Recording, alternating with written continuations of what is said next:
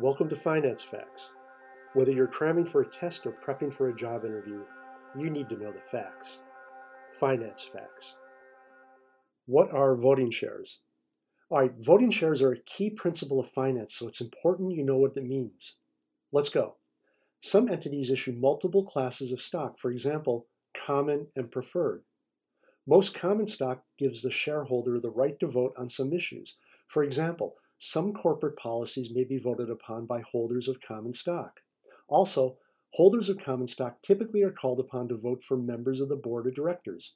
However, be aware that in domiciles such as the United States, some shares of common stock may be issued without voting rights, and there may be different classes of common stock, each of which carries different votes. For example, Google has three classes of common stock. Google Class C shares carry no votes per share. Google Class A shares carry 1 vote per share. And Google Class B shares carry 10 votes per share.